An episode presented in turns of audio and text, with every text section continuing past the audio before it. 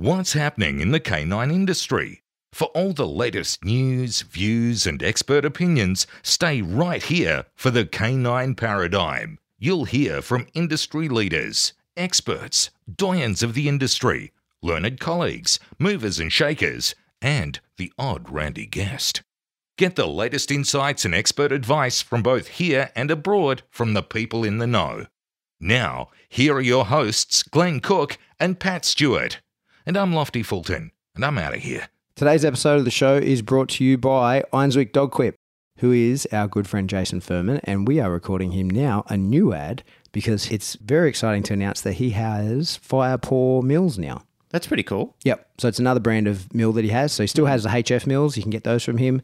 And he's a distributor now for Firepaw, which is, a, I think they're a UK based mill. And he's got the spring poles as well, I've seen. Yep. Spring poles. Spring pole mounts. All that, all the good gear. So everything you can do if you're into the GRC side of thing, which is really starting to take off around the world now. Yep. Jason's got a lot of that gear available Yep. on his website. Well, not his website. He hasn't got a website. he doesn't he? he does. Facebook. Bloody Facebook. You got to find him on Facebook. Einswick Dog Quip on Facebook. Get yourself on a bloody website, Jason. I know. Squarespace. Not that hard. Yeah.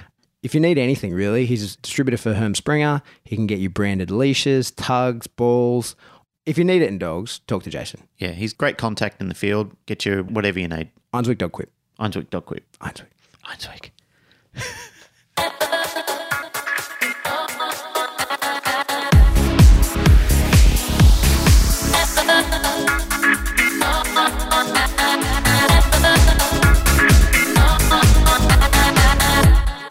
Welcome back to the Canine Paradigm. I'm your host, Pat Stewart. I'm joined in studio for the last time of 2018 by my co host, Mr. Glenn Cook. Hello, everybody. How you going? Good. How are you? Pretty good. It's been a good year. It's been a mad year. It's been a really good year. Yeah, I had a good time. Yeah, we've been reflecting over it and talking about all the guests that we've had on and some of the special interest things. I might, should we do this at the start or do it at the end? Yeah, let's do it now. Okay. We've constructed a list of guests. We've had a few of them on a couple of times that you would well be aware of by now. Mm-hmm. However, the list in front of me is just a group of people that I'd like to thank. We would like to thank. Sorry, mm-hmm. this is a duet show, not a solo. Mm-hmm. So we would like to thank all of these people in no particular order. Jazz Whiting, who we call Sweats, who you'd be familiar with. We've had Andrew Clark on the show. We've had my wife, Narelle Cook. We've had Panos. I call him the sleeping boy because I can't pronounce his last name. We've had Bart Bellon. We've had Jared O'Shea, Chad Mackin, Jay Jack, Tyler Muto, Sean and Janet Edwards, Josh Moran, Forrest Micke, Brent and Kat, Larry Krohn, Jerry Bradshaw, Megan Carnes, Bertie O'Sheedy, and the fabulous Michael Ellis. Yeah. They're all fabulous, actually. Yeah. Everybody's been phenomenal. And I mean, when you look at that guest list, that's really a who's who of some amazing people in the dog training world. Yeah, for sure. To top that for our first sort of really official year, it's going to be a hard one, but we're Yeah. going to try. How many episodes do we get out the year before? It was only like maybe two or three or Yeah, I think we had about four or five, It's really, we just roll it all into one year, really. pretty much, because I mean, that was just a sort of a test year to get things going. Yeah. So 2017 was when we sort of got things going. It was late in November, so It was late in November. The interview you did with me, we didn't even know how to edit properly. Uh, we, hmm. we didn't get it through the system. I was coughing and we couldn't get rid of the ums and ands and mm-hmm. everything else we needed to get rid of. So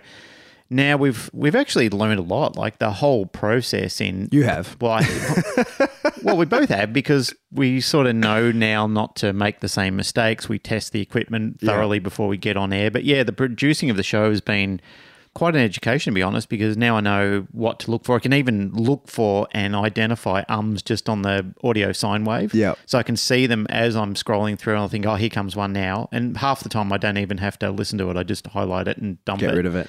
Because it's got a certain signature that you get used to when you're seeing. So yeah, that's the boring technical side of things. But the exciting thing was getting to share some airtime with some of these wonderful people uh, who are legendary and synonymous in the dog training world in their own right. Yeah. They've been instrumental in paving the way and changing the format and helping us to all be better technicians and trainers and students and teachers.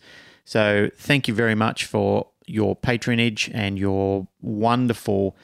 Oh, you know who's not on that list? Who's that? All the people that we did at the IACP. Oh, So, yeah. The, the hot seat guys. Yeah, Horny George. Horny and George. Bow Wow Bill. Mm. There's a few people there. Yeah, that's right. Byron. uh, Byron, yeah. Byron Florence. Alex. On there. Alex Edwards. Yep. Yeah, Alex Edwards. Uh, he's on there. Uh, so, yeah, Emma. those guys. Number one fan in Canada. Oh, Emma, how, we could you forget? Emma? Oh, Emma Murdoch. Yeah, she'd kill us for not bringing her up. Oh my God. Especially considering she's hosting us for a seminar next year. Are you meant to tell anyone that yet? Yeah, I think so. Okay.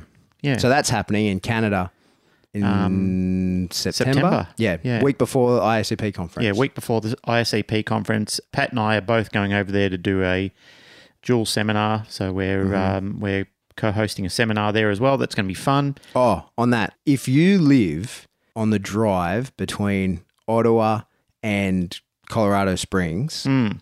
get in touch. We need to talk to you. Yeah, because we're road live- tripping and we'd love to catch up with some people. Yeah. If you live and work or do anything cool with dogs, if you're not cool, don't get in contact with us. Like that doesn't like- mean go 500 kilometers out of the way to, to Yeah, like if you if it's two hours off the normal drive, we need to talk to you. We need we- have this plan of road tripping, and please get in contact with us. If you're not cool, don't get in contact with us. If you're just like, yeah, I listen to the show, but I don't have any dogs, like that's probably not going to be helpful for what we want to do. yeah. But please, if you do do anything cool or have a training facility or anything like that, get in contact with us between Ottawa in Canada and Colorado Springs. Yeah. And if you're Joe Rogan, we'll travel the 500 Ks to come see you. Yeah, Joe, get in touch. Or Jordan Peterson. Yeah, Jordan, get in touch. Get in touch. Okay. A couple of others I'd like to thank for their generosity and their uh, professionalism as well. Of course, the voice of our intro, Mr. Lofty Fulton,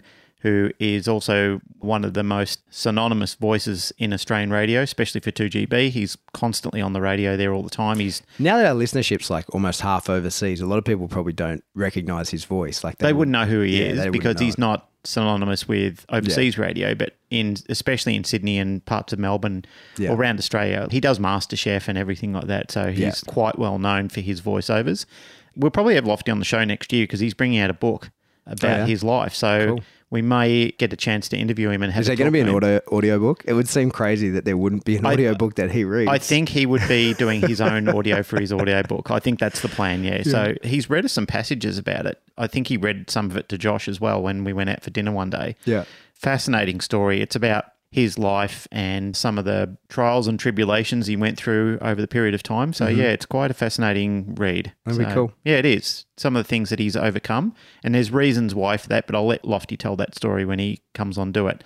Possibility of a new intro voiceover. So um, Mm-hmm. we'll speak to Lofty about that as well. We had a bit of fun with that as well during the year. We did imitations of the voiceover. Jazz did one, I did one, Pat did one. Yeah. So we had a bit of fun with that as well, which was pretty cool. And I've got to look back and say I really enjoyed this year. It's been a top year. It has been good. The thing I the people I would like to thank the most as we sort of carry on is people who are listening and people who give us feedback on how the show's going. 100%. It's been a huge year for me professionally. Mm. The first dog that I've ever had been in a position to keep and train and compete with since leaving the army and having a dog that I was mine and I wasn't just raising someone else.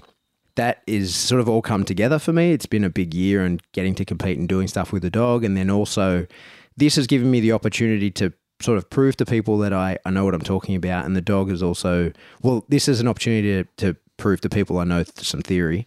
And the, that dog has given me the opportunity to prove I know some practical as well. So that's the opportunities that have come of this podcast for me next year are huge. And Yeah, so it's really I- good. That's really, you know, I only can thank you, mate, for helping me. Well, you for the idea of doing it all and putting the show together. Sure. But for the listeners that listen, tune in every time we put something. The people out that and- support us, that actually Yeah. take time out of their day and Yeah. encourage us and give us feedback. I mean, it's pretty awesome when people like, you know, you have these ideas about dog training and, and so forth, and then you're you know, it's it's good to hear that you're on the right track. When mm. people say, "Oh, I've tried that. It didn't just work for you. I've been trying that, and it's working for us." And and to be able to put out all, out that information, have people receive it well, is awesome. I'm really happy with that.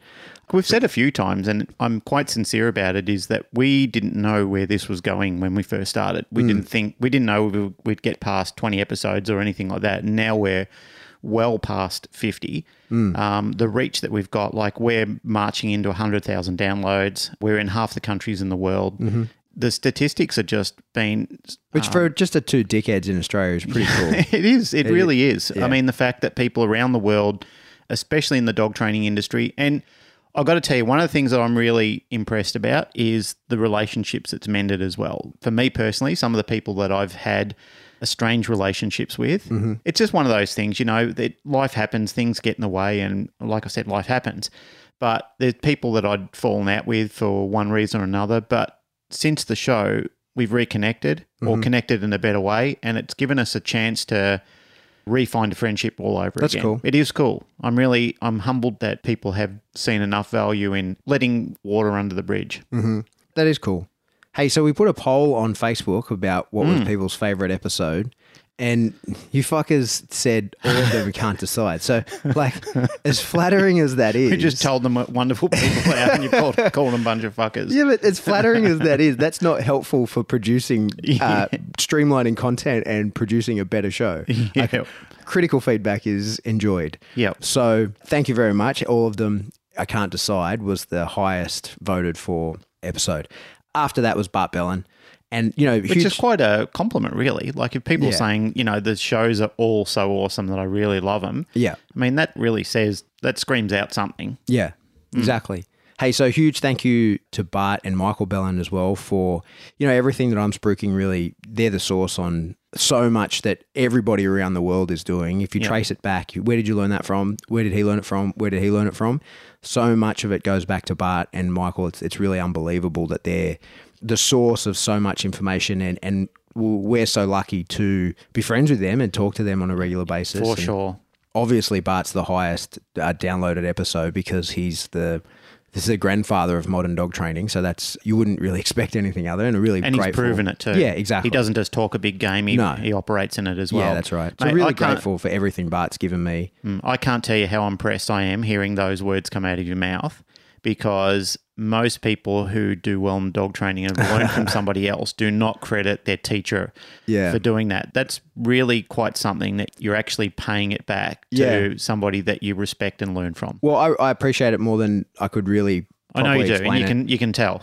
And the thing is, as well, like everything that Bart knows about dogs is hard fought, and then I had it laid out to me, you hmm. know, like so, and that's why I'm so blessed to now be able to teach it to people, and I didn't, I don't have to figure this shit out myself over 45 years. Hmm. I was sat down and taught it, and now I'm able to do the same for other people. It's taken me a long time to get to the point where I can do that, and the more I talk about it here, the more I teach it to people, the better I get, and more refined at doing that and passing on the information. Exactly like when we're talking to Michael Ellis about that, the more that you teach it, the bit, you know, you can see that the You know how you need to refine it. yeah, well, the Yeah. verbiage I used on a different guy yesterday isn't getting through on this guy. So now, because I understand the content rather than just can say the words, I'm able to re realign it all and put it all together in a different way. And now he understands that, and I've got that in the bank. Mm. And you're quite that's serious about it too, which Oh, is I love the- it, yeah. I'm I mean, I know, I know how involved you are in it because I can see that it's not just something that you do as a little bit of a hobby and then you you know like you piss it off. It's become like a It's an obsession. You could say the word. yeah. the, it, the obsession was the word, but it's become like a genuine obsession, like not an unhealthy one. Yeah, it's yeah. not a it's not one where you're you're crazy and psycho about Yeah, it. yeah. It's one that you're actually genuinely obsessed by in a good way. Yeah. Because a you can see the improvement you're having in your own dog, and b you can. I mean, I know what great delight you take in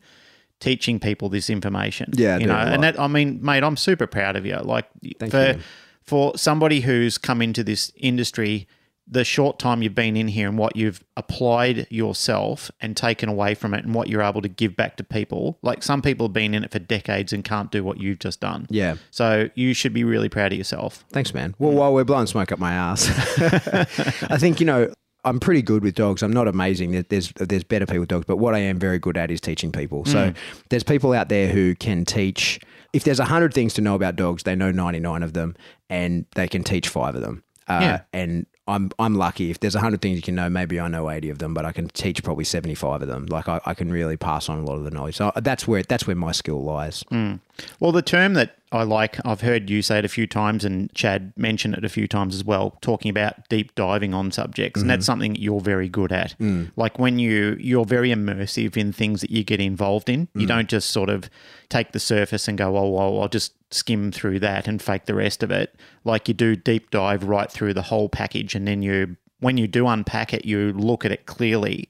And that's where you're fortunate with your obsessive side is that you want to know about it and that immersiveness Yeah. helps you translate it better because then you develop the language around it that you can say, okay, well, if everybody needs to know this, what's the common language I need to pass it through? Yeah. Yeah. That's right. that's quite a skill. So that's that's how awesome I am.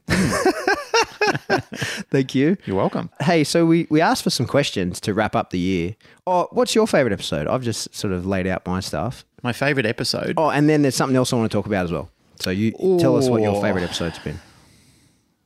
I'd have to say You're looking at the guest list, but it doesn't have to be list. someone that was on. It could be just one that we talked about.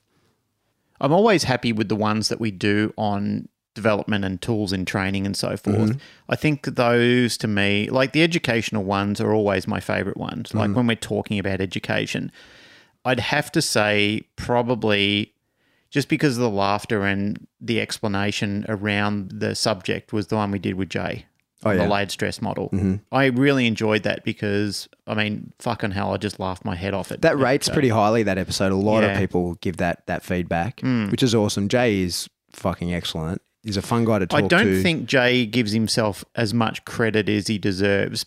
Jay described himself one day to me when we were talking about jujitsu as a bit of a nerd with things. Mm-hmm. And I think that actually gives him the ability to also deep dive into subjects. He's Mm-hmm. he's way more intelligent than he gives himself credit to be. Mm-hmm. And one thing that funny about Jay is Jay cares about people more than he lets on as well. Yeah. Because you wouldn't be such a good teacher if you didn't care about passing the information on to people. Like I know Who cares about certain people? he does, and Jay's a super hard man. Like, I mean, honestly, Jay is definitely one of those people. He's a combat master. There's no two ways about it. He's very hard in his own personality, but he's also got an incredibly giving side. Mm. You don't open schools and teach people your skill and your lifestyle if you don't care about people. You don't talk about dogs and so forth if you don't care about people. So that's one of the things I really enjoy about Jay. Speaking of which, we should plug his online BJJ course as well. You've watched that, right? Yeah, but I've forgotten the name of it. It's like um Functional BJJ. Functional BJJ. Yeah, Yeah. that's the one. I'm watching it because he told me about it, and I was like, "Well," he sent me it, and uh, which thank you very much, Jay. Because Are you joining the cult? Well, I can't join the cult, mate. My back's fucked. I've got a, I've got two fractures in my back and three bulged discs. I've got Yeah. tears in the my my cartilage and my hips. I, I would be paralyzed in the my third day in the cult. Yeah. But my kid's in the cult, and I want to be able to drill with him, and so I can learn the stuff Yeah. good enough to beat a three year old. Yeah, yeah, and yeah. so we can, I can watch the videos. I'm watching Jay, and it's that awesome delivery instructional technique that we're accustomed to with Jay. Hmm. And I'm learning just some very basic drills that my kid's learning in the class. And then when we can fuck around at home, at least I can do it correctly. Yeah. You know what I mean? Oh, absolutely. It's, I'm great instruction. be- He's very, very good at instruction. yeah, I'm never going to be a jujitsu guy. And even when I was in the army, I was never into the unarmed combat stuff. That's why I was so good with the gun. Because I was like, you know what? If I just get really good at shooting people, I will never have to fight anybody. and it turned out to be true. Fair enough. Uh, one of the funniest things on the episode for me, still to this day, which I still find myself chuckling at, is your story about falling in the puddle of shit. Yeah. Yeah. Yeah, I'm glad you enjoyed that. Yeah, I Fuck. really enjoyed that. Like I, I still, I'm just sitting there from time to time, and even if I see the subject getting out of the shit, I still chuckle to myself just thinking about it. well, it's just one of many stories that I could tell. I think the episode that has caused me the most happiness and stress is that fucking box episode. Right? Oh yeah, because first of all, there was the issue of, well, let me. what's the size dimensions Yeah. for the box? So I personally have listened to that one at least ten times hmm. because every time someone asks a question or I see them doing something wrong, I'm like, did we not explain it correctly? Like, is this not right? And I go back and I'm like, no, it's there. And we've talked about doing the like a whole episode, the box revisited. But it's I'm all like, there. It would be the same thing if, Yep. if you're not going to listen the first time. Like, I don't need to. I can just send you the link to the original. Yeah. I don't one. know how many times I've said to people, episode four, mysteries of the box. Yeah. So let's revisit the box just for a couple of minutes. The first thing is the size of the box doesn't matter, right? It's Yeah. not about the size. I've stopped giving out the dimensions. Everybody gets a good laugh out of that. But you know what? All those people that fucking laugh about it, they PM me asking the questions of the dimensions, right? So they're, They're guilty of it. yeah, they're the, they're just as good. People Yeah. who have their own boxes made. Oh, look at this! I had to PM you the pictures. Yeah, so they're just going, oh god, I'm I'm really just yeah. that- so don't get get off your high horse. Yeah. You had to be sent them. yeah. Second one, right? A lot of people I see are missing the point of the box. It's a NePoPo exercise. There is more that carries on after than what we spoke about, which I'm mm. not going to speak about on the podcast. But the process that we laid out is for a reason. And people can modify it and do their own thing. That's fine, but you're not getting the benefits that we described. So I see some people who are just feeding the dog in the box and then basically harassing their dog while it's being fed in the box and it's a competition of who can who can fuck their dog around the most while it eats out of the box the point And there is, are certain breeds that will eat through the box. Like, Yeah, you know, that's that- right. That's no challenge. and the point is to get to the part where the box is empty and you're meant to do that in if your dog is stable if you don't have any issues that's session one if the dog mm. will happily put his head in the box you should start getting to the point where the dog keeps his head in the box you create some difficulty then you throw food in that's NePoPo right that's the idea of it that the struggle announces the reward what a lot of people are doing is popo nay it's free food in the box and now i fuck you around while you're doing it right so it's a total opposite of what we're trying to achieve a lot of people i see doing it are just teaching their dogs to eat fast yeah. right? Because the dog knows you're not a threat. You're not producing any real struggle. You're Mm. just dicking your dog around. And some of you are risking creating food aggressive dogs. Yeah. Right. So the idea is the moment your dog understands I put my head in this box to eat, you take the food out or you don't have the food in there and Yep. you deliver the food into an empty box. Yep. That and you is should, the point. Yeah, you should be getting the same behavior from the dog, independent of the food being in there. So Yeah. the dog wants to be in the box, regardless if there's food in there or not, in anticipation that if I do this properly, you will. Yeah, so long me. as there's an article in the box, and Yep. that's where the article is necessary, so they don't just Usually a little washer the or box. something Whatever like you want, it doesn't Yeah. matter. It could be anything. So, so the dog knows when the restaurant is open and the restaurant is shut, when opportunity exists and when it doesn't. Yep. Otherwise, if you get a dog that's too full of hope, you get a dog that just keeps his head in the box all day. Yep. Just listen to it. Just go like listen to the whole thing. Mm. Like I said, the the goal is to get to the point where you're trickling food in, and there's some sort of struggle, and then the food goes in. Yep. And there's a reason for all of that. I promise. And that I would prefer to see people doing that rather than just teaching their dogs to eat fast. Speaking of which, I think people are really going to enjoy the new. It's not a plug just for Patreon, but I think people are really going to enjoy the new meal episode we Hmm. did for the Patreon. I re listened to that the other day while I was editing it, and it's a really good episode. So Yeah, cool. I think there's going to be a flurry of people getting onto the Mill after this, Yeah. which will be the new box. Hmm. They'll probably ask you, What are the dimensions? what are of the mill? dimensions of the Mill? You know what?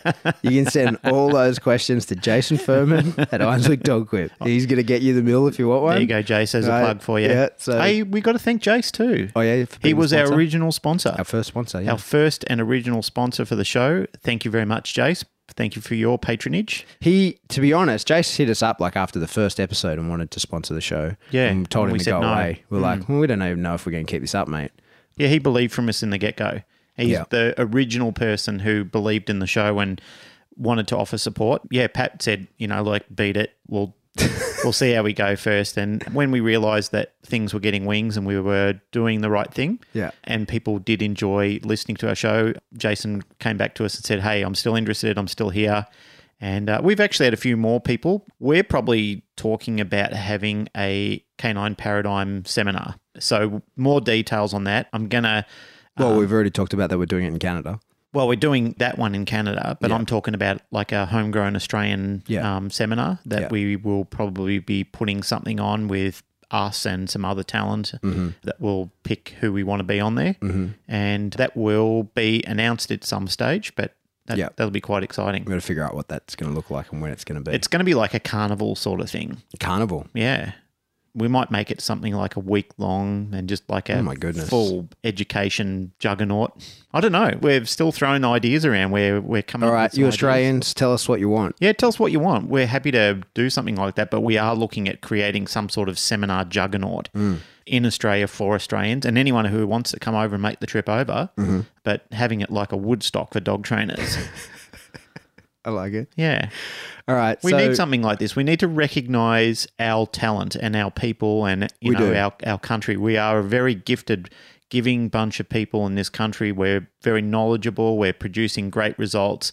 We're catching up to the rest of the world. We're really starting to make some serious headway in this country and we've got some brilliant people like I said, our own homegrown talent that would need to be recognized and celebrated. So Yeah. we're going to look at doing something like I, that. I agree. I think that in Australia we need to start respecting each other more. yes. And in the capabilities and strengths that we have here. Yep. There's always people that we're not going to personally get along with, and we're always going to have that. We don't have to be best friends with each other, but let's not professionally destroy each other as well. Mm. You know, don't get in the way of somebody who's doing if they if they're hustling and they're doing a good job of it and they're not hurting anyone, then just leave them alone. Mm. If they are being a shit, then let's fucking throw stones at them. Yeah. it's the people that are fucking other people over. They're the ones that I have a big issue with. Yeah. Yeah. All right. Hey, so we asked for questions. What do you want to hear? Bit of a AMA style round. Jetta Cutlick, first one in. Other than people who want to know the dimensions of the fucking box. Fuck What- you guys. What are your guys' training goals for the coming year with your personal dogs? well, we've got PSA two coming up. That's it. Yeah. So That's Uh, that's big enough right now. That's that's a, right. that's a hard a hard episode already, or a hard training regime. we'll be having a PSA trial in Australia. Uh, so Sean and Jerry are locked in coming to Australia the first two weekends in June. So, So Jerry is the grandpappy of PSA. yeah, he wrote the rules. yeah, He's he the wrote the executive rules. He- director. Mm, He's coming out to Australia. It's taken a little while to have the stars align for that to happen. Yep. But we've locked that in. And Sean Um, Edwards for his third year. All around good guy. oh, he's Sean amazing. Edwards is coming back. Love. Sean. So both are coming because we might need Sean to to decoy. Like he judged for us last time, and then Janet judged for us the time before. So Jerry's going to judge this time, and Sean will probably end up decoying because I will be competing in the twos, and we'll need a decoy for the two. So And be I've decoy- been asked to judge. yeah. So you'll learn be to judge. learning to judge. I'll so be learning to judge. so that's what our plan is for the year. Really, we're both going to be doing our PSA level two Yep. for those of you who haven't seen a PSA level two routine, this is probably worth talking about a little bit. We made a video, but I never ended up putting it out. Was that in the level two in PSA? Well, let me go back a step. Some key individuals in Australian dog sport would have you believe that PSA is just about bite work and uncontrolled hooliganism. And I've even seen other people who just believe what they're being told by those people saying, oh, well, it's just a bunch of cowboys doing uncontrolled bite work. The fact is, nothing could be further from the truth in PSA. It is, I think, to my knowledge, the only sport where your decoys are on the field in the obedience round. So in the level two that we're both training for, me, Glenn, and, and Jay are all going to be not Jay Jack, Jay Quinn. Yeah. Should clarify that because she did her level one last time. Hmm. Three of us have a level one title. We're going to be attempting a level two. In that level two, during the obedience phase, there are two decoys on the field the entire time harassing you and your dog. And so the control is huge required for hmm. that. Like your dog has to do food refusal from a decoy, it has to negotiate jumps, tunnels, like obstacles. You have to do changes of position while a decoy is taunting him. He has to recall past decoys. He has to down in the presence, recall and down the presence of decoys. He has to do a retrieve of an unknown item from between two decoys all of that's huge. It, there's a huge component to the obedience uh, portion, and it's all done under the stress of two agitating decoys. Yep. So people who would have you believe that it's just uncontrolled bite work are fucking liars and wrong. And also, an amendment I have to add to that too is our dogs don't randomly go biting people in the crowd. so, you know, like, please, before you poke fun at somebody else's backyard, have a look at your own. Yeah. Because that's disgraceful. I think we've made so many attempts to tell people that we're a little sporting club, regardless of the sport that we're all doing IPO, Mondio, PSA, ANKC, doesn't really matter. The fact is, is that we should be a united system. You know, we should all be supporting each other, not trying to fuck one another over. Yeah. You and I have said that many times throughout this year. Let's continue that. And the people that are trying to make that difficult, the people that are pulling the strings behind it, the puppets need to, you know, I mean, you need to look Yeah. at cutting your strings and you also need to tell people to start changing their ways Yeah. because if you're not, you're as guilty as they are. you know, we talked about that it was an awesome year, but I feel like it is worth bringing up again that the downside to the year was when the, the executive or the whatever they call themselves, the head shed of the Working Malinois Association, banned me from being able to compete in Mondio in Australia and gave with the, no good reason. gave the reason that it was because my dog doesn't have a FCI pedigree, which first of all is not in the rules of Mondio, and then two dogs without FCI pedigrees were allowed to compete at the same trial. Yep. So that's a fucking lie, hmm. and have since changed their own constitution to specifically ban PSA or anybody that would compete in it. But let me tell you guys, they also put into their own constitution that people who have ever done any civil work and people can't give seminars doing the same thing. So I don't know, if there's a video of you having done civil work on Facebook with your dog and you're competing in Mondio, you're in breach of their rules. So you might want to be a little bit careful about that because then you don't have any insurance under their policy. Yeah, regardless of it, it's just sad that that exists. It really is because I mean the whole thing about PSA is it doesn't try to exclude people. We've made that clear. That's right. So all And you guys are all welcome to come to our trials and right. compete in our trials. We would love you to ha- love to have you. And when you realise that you're bending your knee to some people who are just trying to fuck you over for their own power, you can come and start a club with us, and we want to cooperate with you as much as possible. please, guys, united we stand. I mean, I, I can't make it any more clearer than that. I don't think anybody wants this to happen. I just, well, let me rephrase that. There are people that do want it to happen. I don't mm-hmm. know why. I don't know what the end game is here, and it's a sad state of affairs that in such a small country with a small amount of investment in working dog sports that there exists this jealousy or lack of cooperation with each other. Just stop it. Really cut it out. It's nonsense. Yep, exactly. All right, Let's move on. move on to happy times again. Yeah. But yes, we're both training for PSA level two. Yep. It's hard. We're training hard. Yeah, yeah. It's very it's very difficult, but it's fun. All right. Sigrid says, knowing what you know today, what would you do differently in training your dog? What was the biggest aha moment on your training journey so far? Those are two different questions. But maybe they could be the same answer.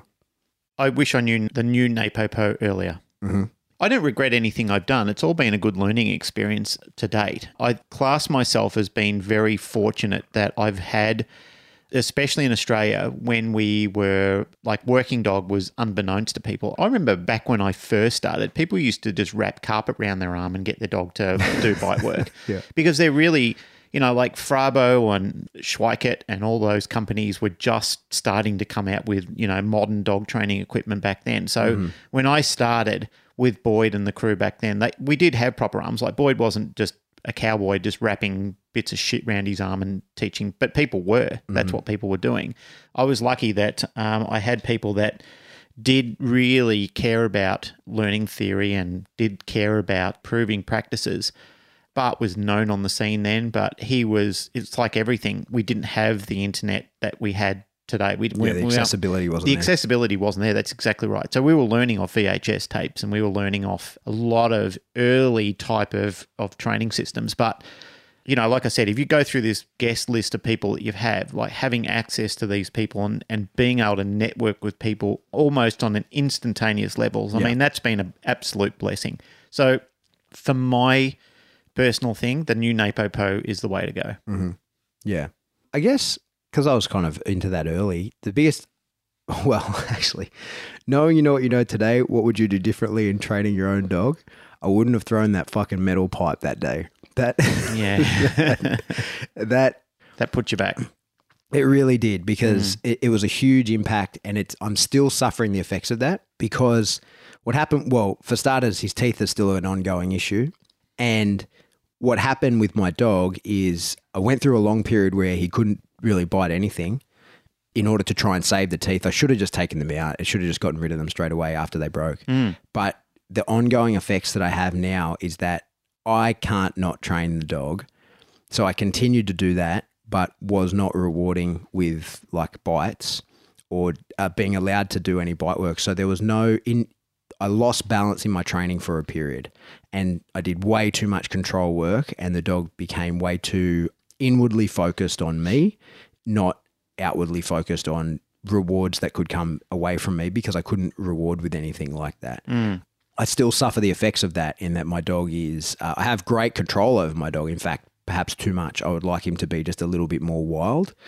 Then, so that that's really the biggest issue that I got from him breaking those teeth and not being able to train that way. I should have done no training. I should have done absolutely nothing, but mm. I, I'm not that kind of person. I can't do that. So Very difficult, isn't it? yeah, and mm. especially with a dog that needs to be worked. So it was a case of, I mean, if I could have just locked him in a kennel and brought him out four, five months later, six months later, it would have been fine. But Yep. he would have been crazy. But that would have been great. I could have channeled that.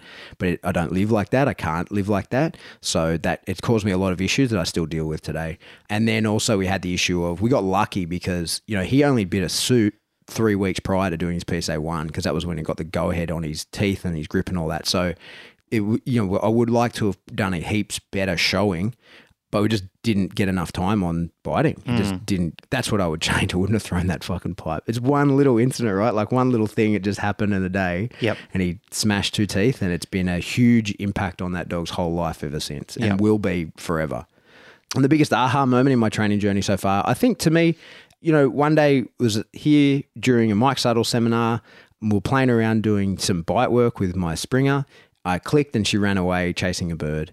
And for me, that was a huge aha moment. That's all on film. I've got that somewhere. On selective reinforcement, Yeah, well, it mm. was what she did was 100% what she uh, wanted to do. yeah. Yeah. And so at that point in my training, the click meant take your reinforcer, Yep. whichever one is presented. And certainly in a lot of circumstances, getting to play tug with, I mean, she's just playing tug. It wasn't bite work, but Yeah. getting play to play tug with someone was, would be highly reinforcing, except if a low flying bird was going past. And for a Springer Spaniel, that is way more, reinf- chasing that is way more reinforcing than playing the tug. And that was a huge aha moment for me in training where I was like, this is my system's broken. I Yep. need a better system than this because that's an unacceptable outcome. That's not what I wanted to happen because I wasn't actually rewarding her. I was telling her to bite and I was using a reward marker to do so. So I was like, nah, that needs to be a command. And I didn't fully know how to do that. I knew there was a problem and I knew it had to be fixed, but I wasn't sure how I was going to fix that and maintain a reflexive response Yep. to a specific thing. I didn't really know how to do that until I started training with Bart. And mm. then I was like, aha, that was an aha moment. I was like, I see it. I remember sitting in the classroom. I remember I remember the, what triggered it on the board. I remember thinking, oh, yeah, this is the fix to the problem that I've had for a long time. Yeah. Bart certainly opens up a lot of aha moments, Oh, and so does Esther Schalk. Yeah. Yeah. But there were so many in that when we did that the Popo school, we did it together. That the silver, there were so many things that he said, and I was like, oh, that's why this has been happening. Yeah, it's like that- the glue, isn't it? That Yeah. just helps bind everything. Yeah, I you know I was thinking about all the dogs that I wanted to dig up and apologize to because I was just like I'm sorry I didn't know that's why that had happened. Es- mm. Especially like I had a dog that was wouldn't retrieve anything out of the water and I knew he explained something about collars and I immediately knew how I had fucked that up. I Yeah. knew exactly what had gone wrong and I was like, "Oh, I wish I could apologize to that dog because I was stumped. I was like, what has happened here?" Hmm. But I knew he told me and I was like, "That's exactly it." And there were so many things like that where you just go, "Oh, I understand now. That's why that's happened." Yeah, It's cool. you don't don't those do it again in the future, Absolutely. but it's it's it's frustrating to think about the things you, the times you've done it in the past. Hmm. Yeah, doing the learning theory with Bart was there was a lot of it where I thought, oh, I know all this. Yeah. But it wasn't the lengthy conversations that I was having with Bart. It was some of the small things Yeah. he said. Like I said, it was just that Yeah. congruency and the glue that he just puts it together. And you Yeah. think, holy shit. There's a you couple know, of like that's the bind, the, the cement that puts the two bricks together. Yeah, hmm. there's a couple of spots still available for the, the Silver School. In, I'll get on it, guys. Yeah, if it, there's a few people who've said to me it's really expensive. Well, what is Yeah, yeah. what is knowledge that will change the way Yeah. that you're looking at training? What what dollar figure do you put on yeah. that? So on that quickly, I'll say it, is a lot of money, but you won't find anyone that's done it that says it's too much money.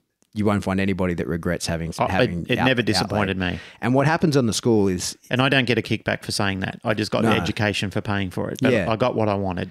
And what what happens is it's learning theory, Mm. but people are like, oh, it's like I know learning theory is like, no, you think you do. What you don't know is the the sequence in how to do it and the glue, like you say, how what the, the little pieces that bind it all together.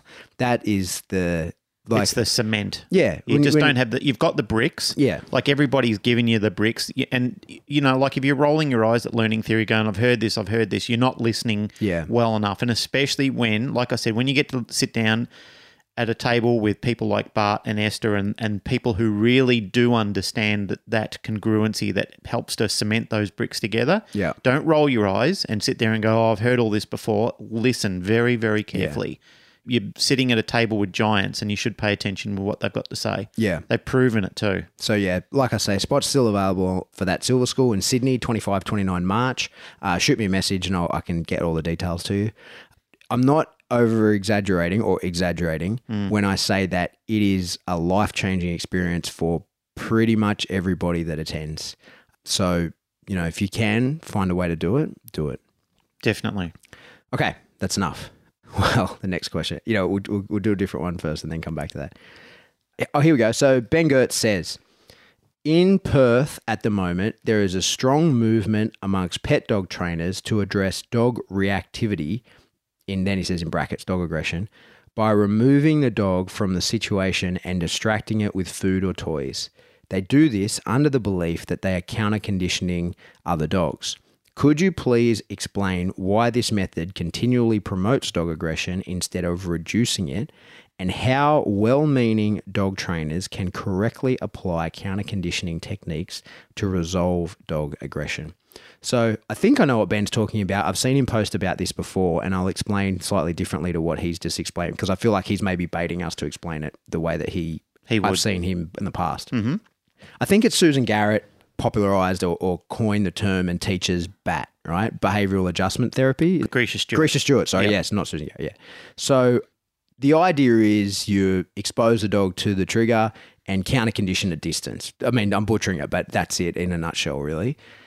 Where people fuck that up is they bring the dogs over threshold, and then what they're doing, and it's like we talked about in a Patreon NePoPo episode where a lot of people are accidentally NePoPoing their dogs into unwanted behaviors. Hmm. Because as Bart sort of talks about, NePoPo is life. It's how nature typically works. It's us as dog trainers that do things incorrectly. So what happens is you expose your dog to the other dog. Now, no matter why your dog is reacting, when he says reactivity in like inverted commas and aggression in brackets, whatever the reason your dog's doing that, it's a discomfort that your dog is feeling. Mm. So we apply that to the dog. People then tend to take them over threshold, tr- attempting to do bat. They do it poorly. They bring the dog over threshold. Then they panic and think, oh, fuck, like I've gone too far. So they go back out of that threshold and then they recover the dog via some sort of like treats, rewards, whatever. So all they've done is they applied a increased the negative. issue. Yeah, they hmm. applied a discomfort in the presence of the other dog. Yep. The dog goes into a behavior of displaying aggression or reactivity or whatever it is. They remove that discomfort by moving it away from the other dog. And the dog The goes, first aha, po- this is what you want me to do. The first po is that that discomfort comes off, and then they think, "Fuck, I'm sorry, I did that, Fluffy. Here's a bunch of treats and rewards." So that's the second po. So you've hmm. knee po-poed your dog into whenever I see another dog, I just react like an asshole. That gets me out of this situation that I don't want to be in, and the extra positive having left it. So a lot of people are doing that, and that is a. I, I see it in some of the behavioral circles of, of people who don't want to use any pressure and are misapplying a good system. Hmm. So there, there's a couple ways around that. You have to use a strong marker, and you have to. It's counter conditioning where you like in the presence of this, it announces this thing that you already like. So and you can't have that elevated intensity going Yeah. on anyway because Yeah. once you, it's like overcooking meat. Yeah. Once it's overcooked, you've destroyed it. Yeah. And so you have to be, if you do, if you are in the model where you can't keep the dog below threshold, then you have to be a hard ass in that state and counter condition via necessity. Um, let me give you an example of that with a client that I had, which was a dog that was very reactive. It had a lot of issues going on this dog, but had essentially bit a delivery guy and was it was a life or death situation because the delivery guy basically had this dog's life in its hands. He was a good guy, but had said, I want that fixed. I want you to, he knew me. I want that fixed or else I'm complaining and your dog will be probably put down because it's bit numerous people. All right. So it really was one of those, this has to be fixed in a hurry. Which And- is fair enough. Yeah, totally. Hmm. So what we did in that sick circumstance was we charged the doorbell to mean food. All right, so you can get a doorbell exactly like we've done with the. I talked about putting one in the kennels. For Bunnings, you can buy a, a $10 doorbell. You get two of them. You put one that's actually your doorbell now, and you have another one that you keep in the house and you use as a marker. So it's a new doorbell. It's not the old one that that, that It's got to be the same tone. well, yeah, but it's a new one that's not the old one that was causing reactivity in the past, Yeah. right? So it's a new tone. We charge that doorbell with the tone, right? Here it is. Here's your food that you need to survive. And it's not like people imagine charging a clicker where you've got 100 kibbles, you do 100 reps. That's a bad way to do it anyway. But this was like one or two a day. Your doorbell goes off, that's your opportunity to eat. Then when someone comes over, while you while they were walking down to the door, that's the dog's opportunity to eat on the walk. They practice this like without it being real. And then the dog had the opportunity to be reactive. He had all of that, but he also had the opportunity to eat on the walk down to the door being open to allow the deliveries to come in. And there were times where the dog probably didn't eat, but we first showed him the pressure. It's not like we just put this in. We didn't just uh, implement this day one. We taught the behavior. You must eat after this doorbell goes off. Then, when it happened for real, the dog has the expectation of eating, but then he realizes someone's actually at the door and we feed all the way down. If the dog is too aroused and doesn't want to eat on the way down, then he does. That's his opportunity. It's gone. It's over for the day. You don't get another opportunity. That did happen. Of course, it happened, right? But it only happened, I think, twice before the dog was like, "Oh shit, that's the only time I get the chance to eat." Hmm. So you completely counter condition the idea of when someone comes over, that is a good thing. But when you're using existential food in that model, first, I, I, I always want to preface that you've got to teach it first. You can't just go to this. You can't just go. You can't just suddenly implement this. You got to teach. This is exit like this doorbell announces existential food. But on the walk down there is your opportunity to eat, and if you don't take it, that's on you. it. That's Yep. on you. So you change the counter conditioning model goes from the delivery guy coming over is nice. That would be good, but it actually becomes I need the delivery guy. He has to come. If he doesn't come, I, don't, get get, to eat. And and once they realize that that's the doorbell, even announces someone's there, they're like, "Thank God that came." And again, because this was a one of those situations where it had to be done quickly, we go a day or two where well, it was one day where we don't feed the dog, we don't ring the bell, we actually withhold for no reason. So the dog's like, if that doesn't happen, that no other food comes. And you know what? That's still like there was no pressure, there's no force on that dog. The the pressure is the the non-delivery of food and the, the negative punishment. You don't get it. You had, I gave you That- the that's opportunity. pressure. Yeah, but these were people also that didn't want to. You're talking about there's no physical punch. Yeah, there's no there's no prong collar going on and just crank this out. Yep. Because certainly these people were reasonably intelligent and well not reasonably, they were very smart and they knew this is a fearful dog. Yep. And we're You not prepared. Yeah, we're not pre- like we can stop the behavior, but I want they couldn't stop the mindset, and they flat out said to me, "We're not going to do that." Because Hmm. I was like, "This is a life. This is one of those times where I'm prepared to use extreme measures because this guy can basically now demand that your dog be put down because it's a pretty serious bite." Um, so I was like, we can stop the behavior. We can't fix the problem, but we can stop the behavior. They're like, no, we want the problem fixed. So I was like, cool. Well, this is it. We got to be a hard ass, and it works, right? So that's where if you in a circumstance where you have to go over threshold, where you have no choice because the the doorbell, like you, someone coming to the house is the threshold, right? Yeah. Here's the thing. If you want muscles and you go to the gym and work out, you'll get muscles. Mm. If you want to learn to play an instrument and you spend enough time doing it, you'll learn to play an instrument. If you want to train your dog and you apply a good technique and you're consistent in it, you'll get results in your behavior. Don't do any of that, you won't get it. Mm. Yeah. Like you can have the best teachers in the world that will give you a technique. Yeah. You know, like I mean, I've been to gyms with people and I've worked out with them and I mean, and they're competing bodybuilders. And yet I don't have the physique they did because I didn't follow their advice. I didn't eat the food that they told me to eat. Yeah. And I didn't work out as much as they work out. So, of course, I'm not going to look like them. It's the same thing with people, with dogs. You can't complain that it didn't work if you're not consistent in the behavior. Yeah. You got to accept you're going to have your days where things seem to go a little bit backwards for a bit period of time. Yeah. You know, the dog has to adjust into the technique of doing what it's doing. I mean, look, I've applied these techniques with people before where I've done systematic desensitization counter condition programs with the dog, where I've told them the problem with punishing emotions over behaviors. Yeah. And same thing, they'll say to me, Oh, but it's not working. I said, Well, tell me how long you've been doing it for. Yeah. And they'll go, Oh, well, I tried it for a couple of times, but my husband won't do it. And, you Yeah. know, everybody has to synchronize with this thing. I Yeah, mean, yeah. or the dog is going to die. You know, that's the very grim reality that's coming at the end of the day. Like Yeah. your one, that was the reality. You'll lose the dog. Yeah. And it's your and it is your fault. Yeah. You know, like we just did an episode last week called uh, "It Is Me," isn't it?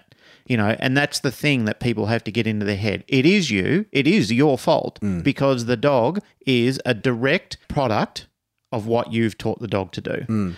That doesn't layer in so easy if it's a dog that you've had and it's got previous issues. That's not your fault. But what is your fault is if you, if you do get the right information and you just don't work with it. So, mm. for example, some rescue dogs come into homes and they've got problems with them. We don't know what their history is. That's fair enough. We don't know what it is, but can we do something about it? You bet your ass you can. Hmm. You can change that dog's future by doing a little bit of hard work and put some elbow grease into it. Hmm. So anyway, Ben, I hope that covers what you sort of meant, mate. I think that that's exactly what I see is that people are accidentally NePoPoing their dogs into becoming more reactive when there's loads of other ways to fix that. And I, like like I said, I just talked about one example where you don't control the stimulus all the time, and so the dog has to go over threshold.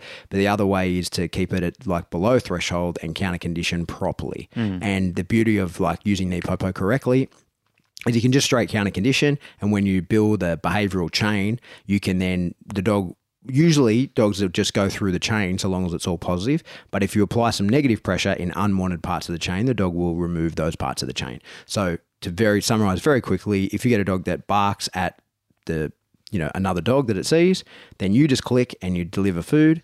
Pretty soon the dog goes that dog when i see it i bark he clicks we deliver food and they will happily remove the bark from the chain because it's just part of, it's an unnecessary part of the chain sometimes people miss the opportunity to do that they don't realize that either they miss the opportunity for the dog saying hey i don't need to bark you just click and give me the food or and i don't need you to click Or they don't understand the- they think I'm clicking for barking and I'm going to reward exactly. more barking. Exactly. So then people think that they're meant to, the dog's meant to bark. That's the chain. Like people get wrapped up in a chain as well.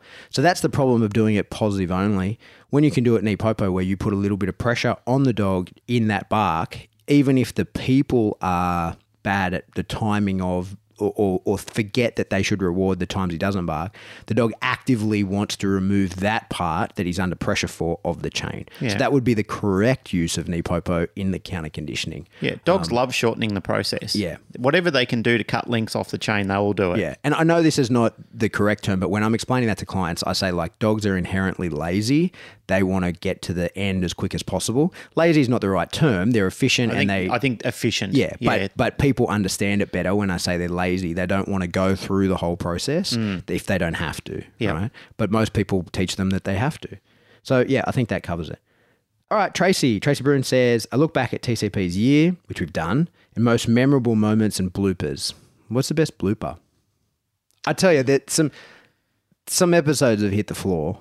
We've just Oh, yeah. we've finished recording and then and then I've like taken my headphones off, hung them up, and looked at Glenn and said, Trash So it." you're going to delete that now?" Yeah, yeah. We, I think we've talked about on the show before. We've had some episodes where they were just straight out vinegar. Yeah. and really, you know, like you just feel the rage steaming out of it because we were giving people a, a piece of our mind, and Yeah. it, although they deserved it, and we've just baked off at a few of the dog sport people who have been um, fucktards. But I think that's worth people knowing about that. And w- Well, that's villainous. yeah, and it- I am still just, I just can't believe that people. Uh, this is I'm bringing it up again. This is the vitriol inside of me over this. But I just can't believe that you people are allowing. You're giving people power over you. You're creating gods for yourself. It's actually remarkable to me. Like I'm, I'm amazed that you're allowing. yeah, but look happen. what we've done with our Australian government. I mean, there's Yeah, but that's outside their control. Like, let's not take it any higher. You don't need to. Like, people are begging, like, essentially, like, yes, yes, sir. Please, can I have a nut? Like, please, can I have some more? Like, it's just insane. It hmm. is insane. These people have no power over you, especially when there's a, a an as cool a sport available to you where no one's gonna fuck you around. It's madness. yeah, or just throw out your leaders and start all over again. Yeah, or just change to a different sport where you're totally welcome. Everyone can have a good time. Well, I think yeah, that's the premise of it, isn't it? Is let's find more opportunities to work with each other than against each other because there will be a time where we're all judged. So we're back to it anyway. But let's go. What's Yeah, your well- favorite blooper? My favorite blooper. Uh, well, I because I do the editing, there's bloopers all the time that Yeah. I have to cut out of you and me sneezing and coughing and making noises that go like when we go to talk. For me personally, when I'm sitting there with headphones on late at night listening to that, I always get a laugh out of that sort of shit. But no one else gets to hear that because you get rid of it all. That's right. We've dropped the C bomb a few times. I've Yeah. had to bleep that out. You just did earlier. In I did it earlier, but I'm going to beep that. So Yeah. I don't Do know. we what- need to keep doing that? Let's get some feedback on that. Do we need to? There, there have been a few people that said to me, you know, I don't mind hearing fuck, but I just really don't want to hear the C bomb. right. Okay. So, Pussies. yeah. like it is a neck level sort of word, though. Is it? I love it. Like, I actually, it makes me laugh. And it's part of Australian culture. Yeah, I guess that's the issue. That I think a lot of our listeners now, being international, wouldn't understand some of the way that you could use that word in Australia. Yeah. Wouldn't understand that that can actually be a term of endearment. We've had to explain that when we've been to America. Yeah. is when we're all cursing each other out, everyone's going, "Oh wow, that's pretty heavy Yeah. duty," and you're saying, "Yeah, but that's Well, let me let me tell a story. So Yeah. get your bleeper ready. yeah, okay, right? A friend of mine was on exchange with a, a different army unit. I won't say which one, but he's on exchange in the US, and he's a super good dude, and he's in a, a very basically. He's in a room full of killers, but he himself is a killer, so it's fine, right? He's, Yep. But he's a really good dude, gets along with everybody. So he spends a little while, you know, getting to know everybody, develops lots of friendships. Then one day he goes in in the morning, he's in the locker room, and he's like, "Hey, what up?" and gets dressed, right? And the rest of the day, everybody's off him. The next day, no one wants to talk to him. So he says to one of the guys, like, "What? What happened? Like, why is everybody? Why is everybody cold to me? What happened?" And he goes, "Well, mate, yesterday you came into work and called us a bunch of." And he's like, "Yeah, because you guys are awesome." And he- he's like, "Yeah, you walked straight into the locker room and called us a bunch of straight to our faces." yep, And he's like, "Yeah, that's because I, love really you. like you guys. And the total divide. And he's like, this is how we use that word. Like you can walk up to your best group of friends and go, hey, what up? Yep, And that's totally okay. So I understand. Geez, you've done some bleeping now. Yeah, yeah, Uh, yeah. I understand that people don't get that. And it's Yeah. a weird Australian thing. it was weird for me when between the '90s and 2000s, girls started to use it a lot more. Like it was, it was always been a bit of a taboo word. But you know, like amongst the guys, it was just like a, like you said, a term of endearment that mates used to cuss each other out with. And then all of a sudden, the girls used to get onto it. And now, like in this day and age, girls are using it more than ever. Like Really? they're dropping it left, right, and center, like it's a comma and an exclamation mark. Yeah. It's funny though, like in Australian culture, the meaner your nickname or the meaner and shorter your nickname, the more people are likely to like you. Oh Like, yeah, that's the- and and if you do get a nickname, that means you're liked. yeah. Yeah. If you don't get a nickname, that means Yeah. you are a. more offensive it is, and it's usually like derogatory about something. It's, it's something like if you have if you have some sort of distinguishable physical feature that is totally outside of your control, it'll be a nickname relating to that. Yeah. and that actually means people like you rather than are being mean to you, which is odd. I know, but we're also living in a snowflake society where anything is offensive whoa. these days. Whoa, you're offending me. Uh, okay. DK Kodak says uh, this is a hypothetical one. If you woke up tomorrow and dogs no longer existed, what do you think you'd like to do for work, or what other job would you be doing?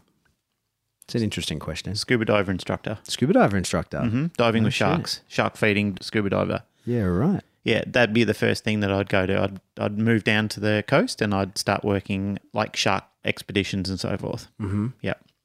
So, you ever gotten the ferry in Sydney? Yes. So you know when the ferry pulls in, there's that guy who like lassos the ferry around the the bollard and then ties it up and puts the thing out, and everybody the, the little ramp platform and everybody gets on. Yep. I feel like I'd love that job. Geez, you've really got high aspirations, haven't you? like it just looks like an amazing job. Just cruising around Sydney Harbour all day, which I love doing. Just talking to people, letting them on the boat, getting to lasso that thing. Imagine how many reps you'd have in the bank at that. Like you'd get so good at it. You'd get deep practiced at that. That I don't know. I feel like I'd really enjoy that. Yeah, that's uh, quite an anomalous sort of response, not one I expected. You Would know. you be singing "Don't Be So Reckless," the Australian crawl song in your head? Um, at times, yeah, not Yeah. all the time, but a little bit. I feel like I'd really enjoy that job. Every time I get a ferry, and I get a ferry as often as I can, I look at that guy and I think, oh man, that that's the job for me. But my shit back probably wouldn't even handle that, so probably um probably not. Is there anything else, or are you just thinking that's it? Like that's a That's it, hundred percent. That's the only job I want. that's a deal breaker. Um, no, I don't know. I, you know, for me, it's a funny one. I, you know, was in the army pretty much straight out of school job when I was 19, was in recruited directly to a special forces unit. I've never done anything other than that. you were a mason. Oh yeah, well, I worked on building sites. Was an apprentice stonemason for a year. Hmm. I tended to stay in the army forever. I was never going to get out. Had I not broke my back, I see I was medically discharged from the army. I think people who haven't gone back to that first couple episodes, probably don't know that. Um, I broke my back 2011, snapped my L5 in two places and bulged through discs. Got tears in on the cartilage in both my hips. Like my body's fucked. So Which uh, is why you can't join the cult. yeah, which is why I can't play jiu-jitsu with everybody. That's right. But yeah, I would have had that not happened. I would have stayed in the army forever. That was always my intention. I planned on staying in. I was going to be a lifer.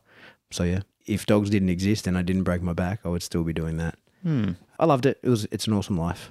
But I like my life now too. So that's fine. Yeah, I, That's I really also. enjoy my life. I think that I'm spoilt for choice.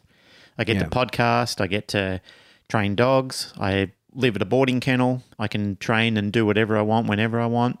I've got great flexibility. There's a range of things that I can get to do each and every day, which is really cool. I can Mm. be in the office if I want to be in the office. I can be out in the field if I want to be out in the field. So, yeah, Mm. I'm actually quite fortunate. All right. Daniel Caruso, who is that the Karate Kid's name? Yeah. Are you the Karate Kid? You and Glenn have such great insights and views on this industry. I would love to hear your thoughts or recommendations to a new trainer wanting to begin a career in dog training. Should we look to trainers we admire who offer programs or try to train dogs and gain experience that way as well? What would each of you tell someone if they asked you this and you can't say find a new job? Happy New Year. Glenn? a good question. Yeah, that is a good one. Hmm. Tyler Muto said it well when we interviewed him on the show, and he made a point of start reading books. Mm-hmm. I think that's a great thing to start doing is start getting some learning theory under your belt. Like mm. start learning what you're about to do. If you're like most people, your ambition gets ahead of you and what you want to do is go straight to the product without reading the instruction manual first. And then when you fuck a few things up, you'll go back to the instruction manual and think, oh, why didn't I read that 1st mm-hmm. and then apply it? Because now I would have been able to assemble it right rather than twist it. Like people who put IKEA things together constantly put them together only to find out that they get halfway through the job and they put it all back to front. Mm-hmm. If they'd read simply the instructions on how to do it and applied the theory to the actual practical, then I believe that they would be more satisfied and spend half the time having to do it because they've done it right the first time. So, my suggestion is definitely apprentice to people who know what they're talking about. Mm-hmm. That's quite difficult navigating through that sewer pit sometimes to actually get a good selection of people because there's a lot of people in the industry and I know this sounds like it's got a negative twist to it, but it's just the reality of it. There's a lot of people who really market themselves well. Like they have this really flashy appeal in the dog training community is all that glitters isn't always gold. Hmm. Sometimes you can be trapped into a system and working with people. You won't know what you don't know until it's too late hmm. because you'll be influenced and you'll be indoctrinated into a system where people have influenced you. They haven't allowed you to become worldly. They haven't allowed you to become investigatory. They haven't allowed you to think for yourself because they're so insecure they want you to think for them. And I guess if my advice is is anybody who tells you that there's only one way of doing it or it's their way of doing it, avoid them like the plague. Yeah. Yeah, I agree with that. I think there's a lot of people who want to take their role in the industry further, and it is hard. I don't know where you are, Karate Kid. I don't know where you are in the world, but You've already found Mr. Miyagi. How can you go wrong? I agree. You got to find someone who's willing to show you, and the way to do that, you need multiple people to do that. You Yep. need lots of people and to bounce around. And realistically, I think make yourself someone who is fun to be around, so that people will want you around, and therefore you can learn their skills yep. because largely that's what I've tried to do with everybody that I've been fortunate enough to to v- develop skills from. Because the unfortunate truth is, like, we are almost stealing from these people. Like, we're taking their knowledge in order to sell it, on sell it, right? Hmm. Now, like, you, of course, you have the opportunity just to buy people's time. Of course, you could do that and just say, hey, I, I want to pay you to teach me. And there's people who do shadow programs, and I recommend doing those. But if you really, you know, a good mentor, or like what's happening with your mentor is you're essentially he's giving to you slash you're stealing from him or her or whatever, right? Because you're getting the info that they've got in order to go out and become their competition, hopefully somewhere else. Mm. So you need to then make yourself a person that they're happy to do that for I think that's really the important part about it. And that's why I think I'm I've been very, very, very lucky. I know that for sure that I've had a lot of people who were willing to give me a lot of information. But it's largely because you make yourself fun to be around, so they're happy to have you around, and then they don't resent you when you then are selling their information that they agreed to give to you. As long as you're, I think, as long as you're transparent about that too. Yeah, of course. Like yeah. transparency is one of the best things that I would encourage people to do is be open and be honest about what your intentions are. Yeah. I think. Especially in Australia with the tall poppy syndrome, I think a lot of times, personally for me, what I see in a lot of people is they don't make their intentions clear when mm-hmm. they're when they set out to do things yeah. They give people the illusion that they're there to hang out with them and they're there to support them and they're there to help their business grow when that wasn't their intention all along. Mm. I think that drives people crazy and that's where you find that you've created a nemesis rather than an ally. Well, and anybody who genuinely believes that someone is there just to to help them has probably has an ego so big that they're not the person you Yeah, should be I agree. learning from anyway. Like if you're one of those cliques in dog training, those like little cult groups that this is our guy, no one else, he's the guy, and you really are trying to benevolently push this guy higher and higher, chances are he's not the guy. you know what I mean? If he needs people to be doing that, he's not the guy. So it is a business transaction in a way, but you people want to do business with people they enjoy. Like it's like, hey, I'm. I think Jerry actually put it the best way in that he's trained Jerry Bradshaw when he was on. You know, he's trained so many people and to a really fucking high standard. Mm. And what he said was that he's not. He doesn't look at it as that he's training his competition. What he is He's creating raising the bar. yeah, but he's he's creating cooperative competitors. Mm. So people who I don't know if that was the exact term he used, but people who are now going out into the industry, he's teaching them about the ethics of how he wants to deal with them in the future as a cooperative competitor in the marketplace. Yep. And I thought that was fucking geniusly put by him in that it's you got to keep that in mind when you're asking to learn from someone is that ultimately you will become their competitor in the marketplace. It's a global, you know, uh, I'd say probably half my clients now are overseas. Uh, I'm doing that many Skype sessions and that kind of thing. I'm, I'm dealing with people that are, it's not like my geographical location is my marketplace anymore. That's hmm. not the case. It's everywhere. So I think that you just like you creating be the be the kind of person that someone is willing to create into a competitor because they know that they'll be a cooperative competitor in the future. Yep. I think. And you're raising the bar, you're setting better standards. Yeah, mm. I think so. Yeah, I think so. Just don't be a fucking jerk. I think that's the golden lining in the or the the the silver lining in the cloud is don't be a jerk. Mm. You know, like set the bar, let's cooperate. It's been explained to me many times. Don't get me wrong, guys. I mean, I had an unchecked, out of control ego when I've been younger, and it's if it wasn't for people like you know when we just to cut back a little bit into the show when we're talking about people that had an influence on us and so forth people like Birdie and Josh Moran, I've spent some time with them over this last year and I've really found some personal insight. The mm-hmm. reading the 12 rules for life was a life changer for me. Those type of things have helped me become a better person. And I think that when you're offered opportunities to look into your own ego and to be a better person and to be more cooperative, there's always people I'm not going to get along with. Mm. There's people that I'm I'm going to avidly speak out against because I just don't like their style or their shit and I won't put up with it I won't tolerate it. But that doesn't mean that I can't look at my own faults and my own f- shortcomings and think you need to do better, you need to be better. And a lot of people in the industry need to do that, but genuinely and authentically get into it and embrace that upon themselves and think you do really need to change who you are and what you're doing and the message that you're selling to other people as well. I mean, I've got a lot of young staff here. We have a lot of young people come through the NDTF. I don't want to poison them with things that are like are wrong. I don't want to say the wrong thing to them, things that I'm angry and resentful about. I want them to get in the industry and be open minded and have this awe about the things that they can do and the places that they can go and where it could possibly take them and how it could change their life, their career. I hmm. mean, I think that's amazing. I want, I really, really want for myself I don't think there's anything better for my ego, to be honest, than seeing somebody doing far better than I am and knowing that I help plant the seed and, and help them nurture it along a little bit. Hmm. I mean, that that would just be wonderful. Yeah. Yeah. Well, I think for you that like that. Yeah, I agree. But I'm seeing it. I'm seeing people do well. I'm, t- I'm seeing people create their businesses and like life has changed for them. I'm watching their online stories and so forth. I'm mm. proud as hell of them. Yeah. You know, it's like watching a, a father watching their children succeed and and going forward into that next generation. We're getting older and people, you know, there's younger people coming underneath us and they need to be supported, not squashed. Mm. Yep. We need to NePoPo them into the future.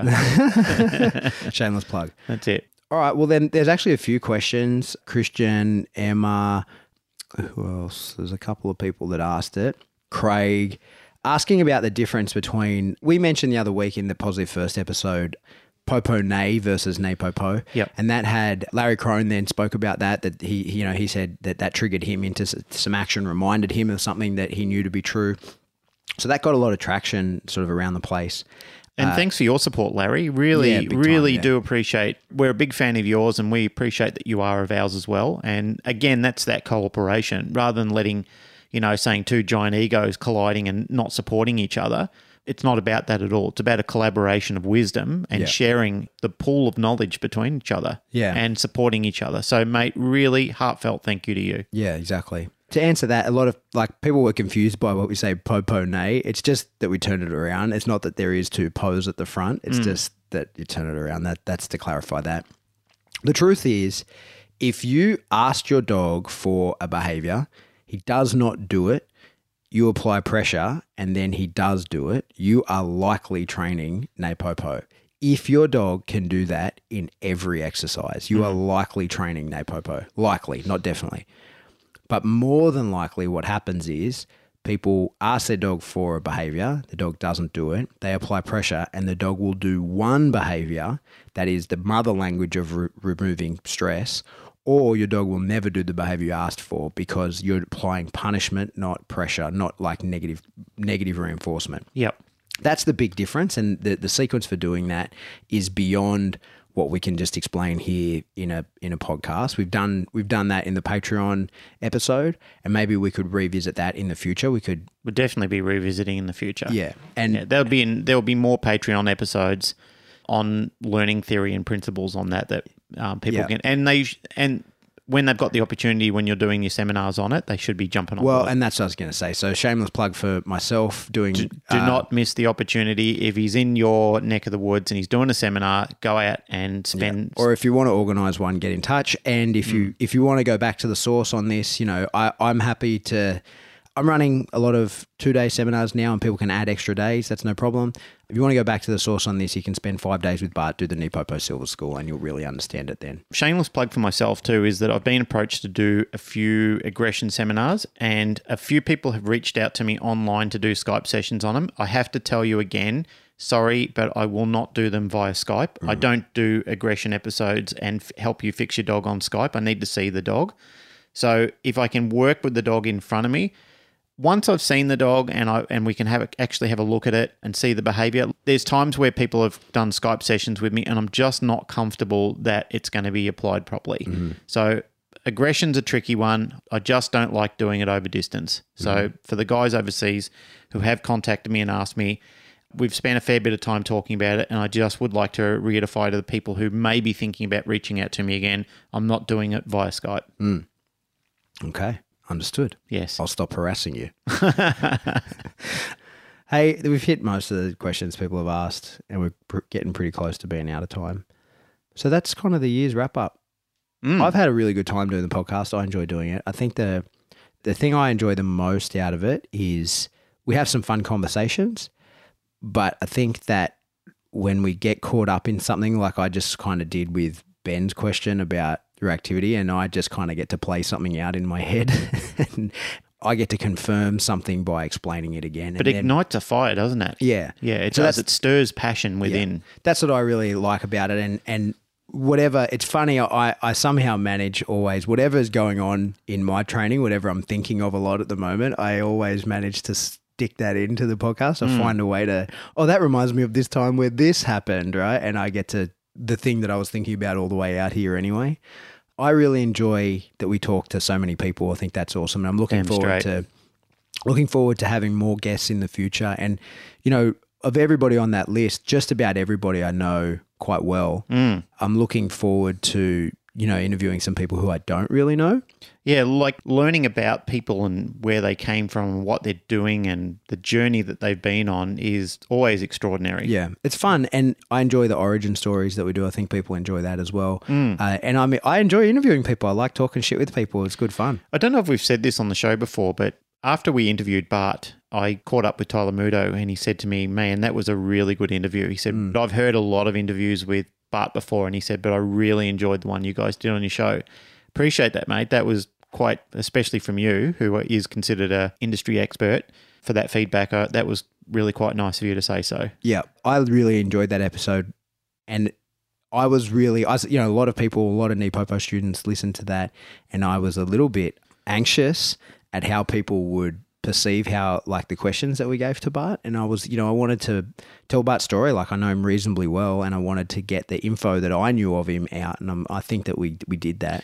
And telling the story, if you haven't listened to it, listen to it again. I've listened to it a few times mm. because Bart's story is through his dogs. You know, like the the dog. This is He's a true dogman.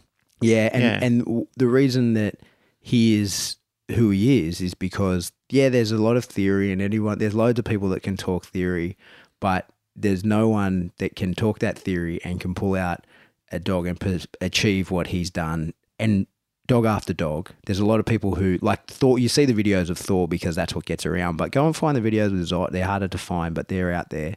And there's multiple dogs, Flip, and th- there's mm. multiple dogs that have all been extreme. And it's not that the dogs were extreme; it's that the training. The dogs were excellent, of course. We can't.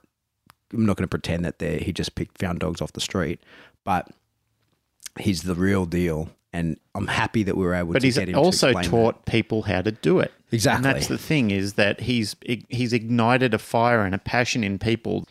I mean, the NePoPo brand has spread across the world. Yeah. It's not just in, in Belgium or just in a small pocket of Europe. It is spread across the world. Yeah, it's huge now. When you talk to guests on the show, like, you know, some of the big names we've mentioned before, they've most of those people will turn around saying, Oh yeah, Bart has certainly been an influence on Yeah. me. You know, he is one of the cornerstones in some of the more professional people, especially in the working dog fields.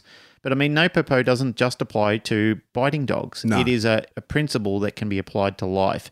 And that's why it's very important to, when you do get an audience with Bart, that you do actually listen to what he's saying about the application of his principle. Because, I mean, Bart thinks about things very, very deeply. That guy is a deep diver. I think he's he is the deep diving record holder um, for learning theory. Yeah. you know, so he really, really goes into it. And there's been quite a few people that have challenged that and said, "Oh, yeah, but what you know, like."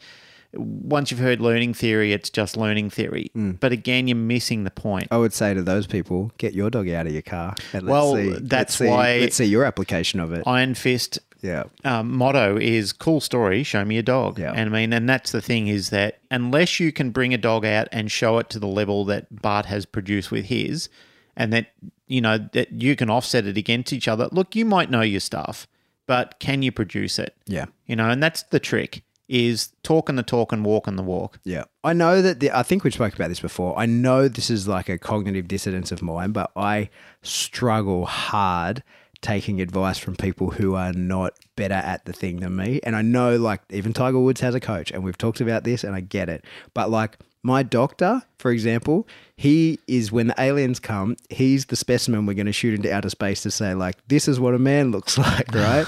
Both my physios are the same because like they're giving me health and fitness advice. I just am the kind of person that wants to get that from someone who is the pillar of health and fitness. Mm. I feel like it's a little bit the same with dogs. Now that's not just like I know that there's exceptions to those rules. I know it, I know it, right? But I just don't feel it.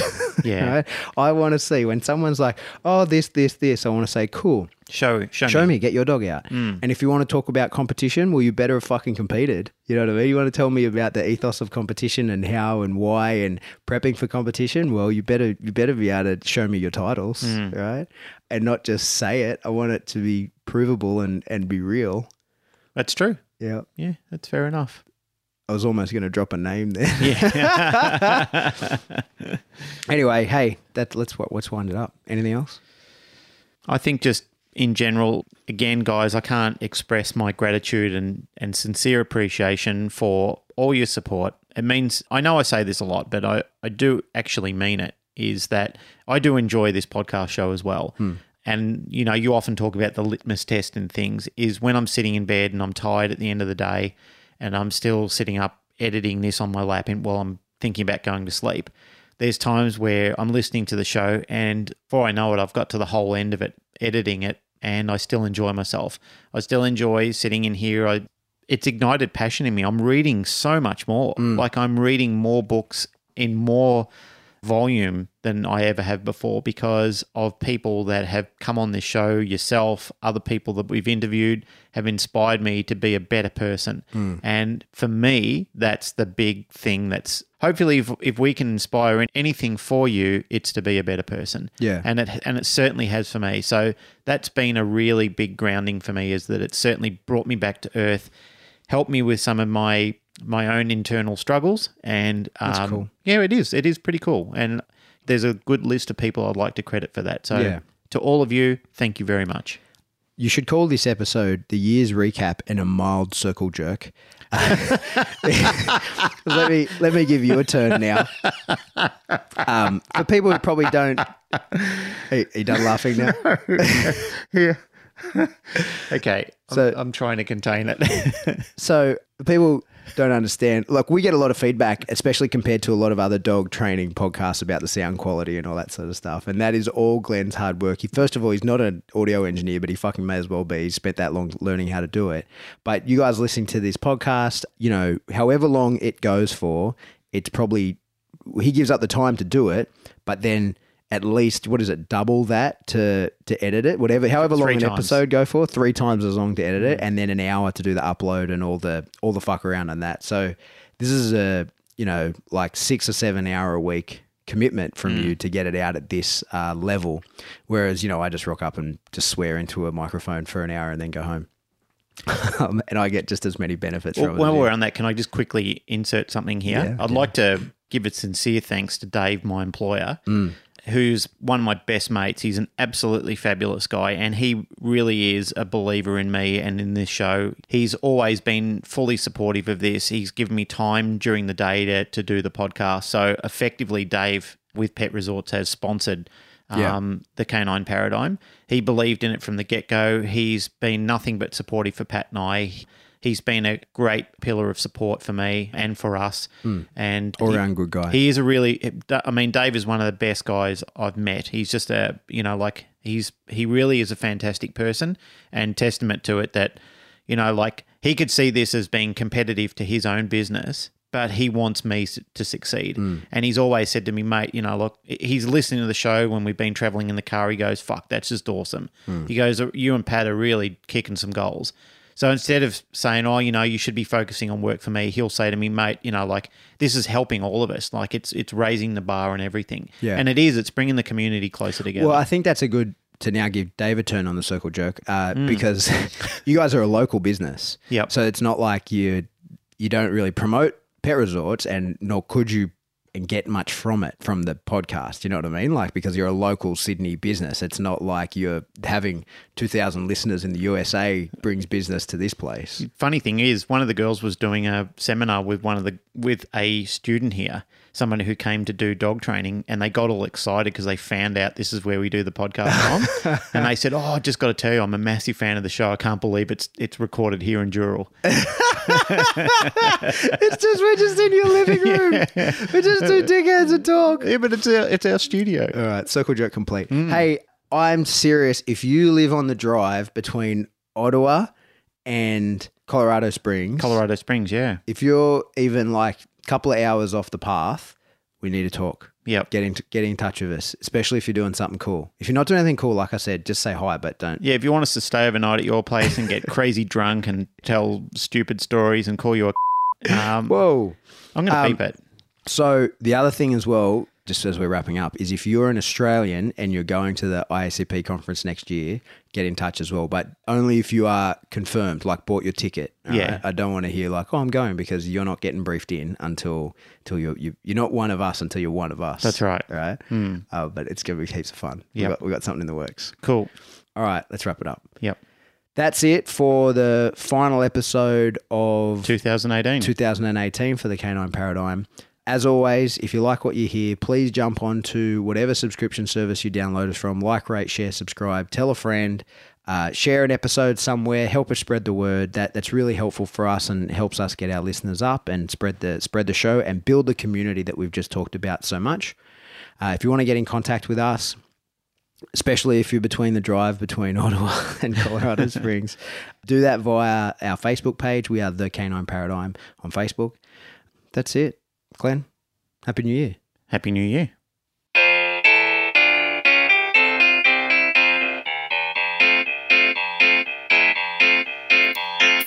This is a podcast, it's the canine paradigm. It's pretty obvious, it's about dogs most of the time. But we talk about other stuff, we're always here to chat. For example, Adolf and molested pets. canine paradigm. What a wondrous show! Heighten your arousal and lose all impulse control. Plus, it's got this awesome intro, which is nearly done. So just sit back, relax, canine paradigm's begun.